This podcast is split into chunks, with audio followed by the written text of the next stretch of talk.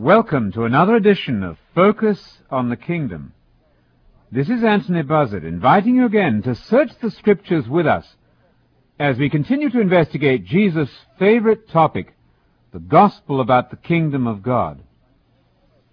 I am more than ever encouraged to bring before you the enormously important fact that Jesus was the preacher of the gospel, the first and original preacher of the gospel, and he called it always the gospel about the kingdom of God. Many seem to have been led to think that Paul was the originator of the gospel. Now that is fundamentally untrue to the New Testament. Jesus was the one who initiated and inaugurated the preaching of the gospel of the kingdom.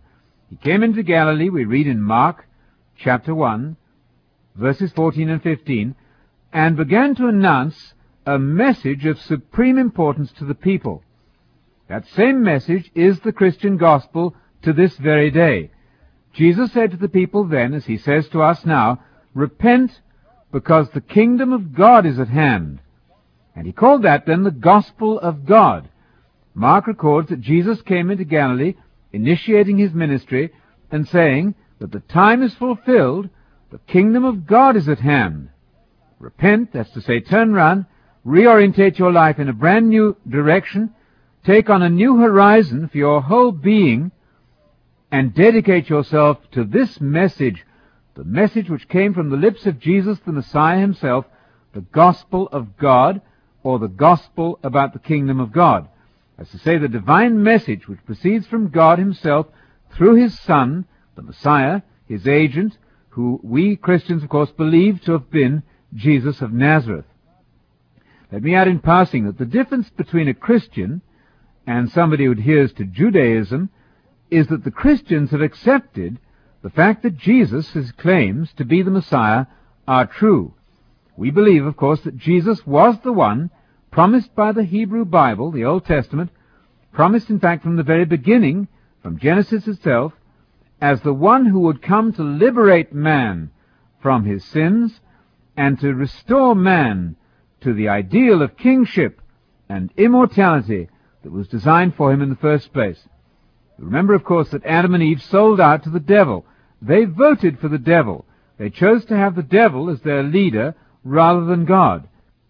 Now this, of course, was the supreme tragedy for mankind, and it's not at all an unreasonable explanation for the chaos that we now see the world in. Do you realize that within the last 30 years, some of the most cherished values, Christian values, have been completely overthrown? I hardly need to remind you that the divorce rate since the beginning of this century has increased on a vast scale. Do I have to remind you that sexual behavior, standards for proper Christian sexual behavior, have been completely abandoned even in so-called Christian circles? In fact, ordination into positions of leadership in the church has been granted now to people who are practicing sexual behavior that would have been condemned as absolutely unbiblical 30 years ago, and long before that, of course, also. Now, this points to a revolution in thinking. The Bible, in fact, is being abandoned on all sides. The standards which have been accepted as biblical for many, many years, for millennia, in fact, are now being set aside as useless and out of touch with modern man.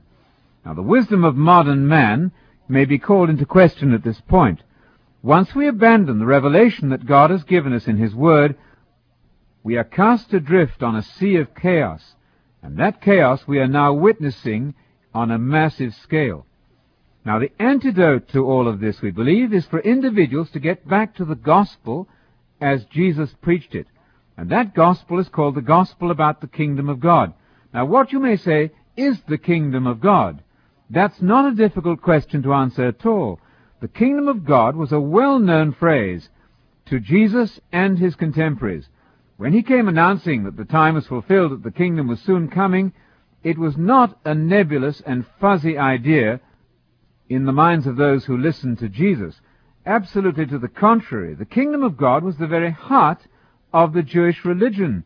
They were looking forward to a Jewish empire, to a restored Davidic throne, to a time when the Messiah would rule in Jerusalem and conditions would be restored to an Edenic paradise, that the earth would prosper, that there would be an era of unparalleled prosperity and peace, and even the lion and the lamb would lie down together, the nations would beat their swords into plowshares, their weapons of war into farm implements, and there would be unparalleled peace stretching across the globe.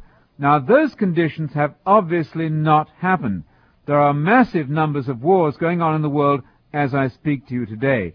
The time has not come when the nations are streaming up to Jerusalem to learn God's ways en masse, as Isaiah 2 and Micah 4 predict with complete clarity. And so you see, Jesus was looking forward to that time of the kingdom of God being established on the earth. That was the messianic hope.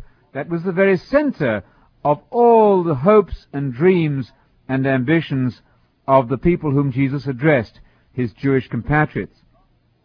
Now that kingdom gospel, I hasten to add, was not just given to some Jews 2,000 years ago and then radically altered for the Gentiles. No, on the contrary, the kingdom, as the gospel, was preached quite consistently by Jesus first of all, and then throughout the book of Acts by Paul and the other apostles. Let me just point to those verses which can demonstrate that for you beyond any kind of doubt. We begin at the beginning of Mark with the famous verse that we keep alluding to, namely Mark 1, verses 14 and 15. And there we read that Jesus came into Galilee to initiate his ministry, and his announcement was this, The time is fulfilled, the kingdom of God is at hand, repent and believe in the gospel about the kingdom. That's where Christianity begins. It begins by grasping the idea not only that Jesus is the promised Messiah, the King of Israel, but also that he came with a saving message, namely the message or gospel, good news, about the kingdom of God. That kingdom of God is simply a state of affairs to be realized here on the earth when Jesus returns in power and glory, and he is in fact inviting you to become a king in that kingdom, to possess the kingdom, to inherit the kingdom means to become a member of the ruling aristocracy in that future world empire promised by Jesus. That's why Jesus encouraged his followers to pray always as the first priority, Thy kingdom come. That's to say, let God establish his kingdom upon this earth. Let him send the Messiah here to rule as king on the throne of David. Now that is a simple explanation of the gospel of the kingdom. The gospel, or announcement of the kingdom, is like an invitation.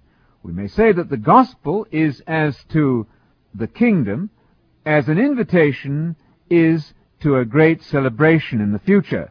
Or, by another parable, we could say that the gospel is like the beginning of the race for the gold medal. At the beginning of the race, you become a Christian. You are attracted by the gold medal, the objective put before you, and that objective is to take part as a co-ruler, a co-regent with Messiah in the coming kingdom of God on the earth. If you take that as a basic thesis and begin to read the New Testament with that in mind, you will find that page after page, verse after verse, makes perfect sense. Jesus is indeed the promised King of Israel, and he's recruiting followers in order to train them so that they can have a part with him in the great restoration of the kingdom of God on the earth, which he plans to establish when he comes back from heaven in power and glory at the second coming. Let's now look at a particular passage of Scripture which illustrates this principle of the kingdom so well. I'm reading now from Luke chapter 19 and verses 11 and onwards. In this passage of Scripture, Jesus gave a quite remarkable parable. We read in Luke 19 verse 11, that while they were listening to these things, and that was the story of uh, Zacchaeus and how he had repented, while they were listening to these things, Jesus went on to tell a parable because he was near Jerusalem and they supposed that the kingdom of God was going to appear immediately. Now that gives us a marvelous clue as to the nature of the kingdom of God. You notice that Jesus was near to Jerusalem. And this caused his audience to suppose that the kingdom of God was going to be revealed immediately, that the Davidic messianic kingdom, that is, that the Jews were expecting, was going to be established in Jerusalem, because Jesus was standing close to the city, that it was going to be established immediately at that time.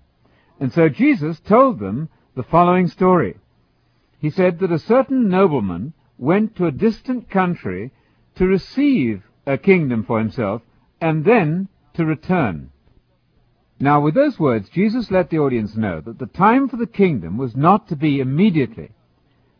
He referred to himself clearly under the expression nobleman, and said that he had to go to a far country to receive a kingdom and return.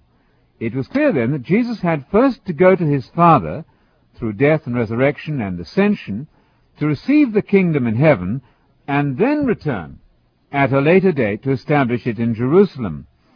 But you see, the fact that the kingdom of God was thought to be near because Jesus was near Jerusalem simply tells us that in that environment, in the circle of Jesus' disciples, it was quite clear that the kingdom of God did indeed have to be established in Jerusalem. The issue here was only a question of timing. Was the kingdom of God going to come when Jesus was there at his first coming, or did it have to wait until the return of Jesus from heaven? And clearly the latter is the right solution to the problem. Jesus was the nobleman who had to disappear for a while, namely to his Father in heaven, and then to return at a later date to establish the kingdom. Now, as the story proceeds, we find that the citizens of this king hated him. That, of course, is an allusion to the Jewish rejection of Jesus as the Messiah. But in verse 15 we read this, It came about that when he returned, that's to say Jesus in the parable, when he returned, after receiving the kingdom, he ordered that those slaves to whom he had given the money be called to him in order that he might know what business they had accomplished. Jesus' point here was, of course, that those who believe in him, those who follow him as Christians, have an obligation to develop their talents in the service of the Messianic kingdom. Now, this is what happened to those servants or slaves when the Lord returned from heaven, having received the kingdom. The first person appeared before the master and said, Your mina, that's to say, the talent that you gave me, worth in fact about a hundred days' wages, has gained ten minas more. And Jesus then says to him in the parable, Well done, good servant, because you've been faithful in a very little thing, now take up your position as an authority over ten cities. Now that tells us then what the reward of the Christian is to be in the future. They are to assume varying degrees of responsibility over ten or five cities, as in this parable. You remember that the man who made only five minas, in addition to the one given him, was given an appropriate reward of authority over five cities. But that's a most extraordinary way of describing a vague, nebulous reward in heaven at death. You see, Jesus, as Messiah, believed in the coming kingdom of God on the earth. And so it's entirely natural for him to describe the reward of the faithful as the assumption of responsibility and rulership over five or ten cities. And those will indeed be the cities in the new kingdom to be established at the second coming of Jesus. All that makes perfect sense, provided we remember that Jesus was a Jew and was talking to Jewish audiences in a Jewish environment. We'll continue with this discussion of the famous parable in Luke 19. Until then, join us again as we continue to probe Jesus' favorite topic, the gospel about the kingdom of God.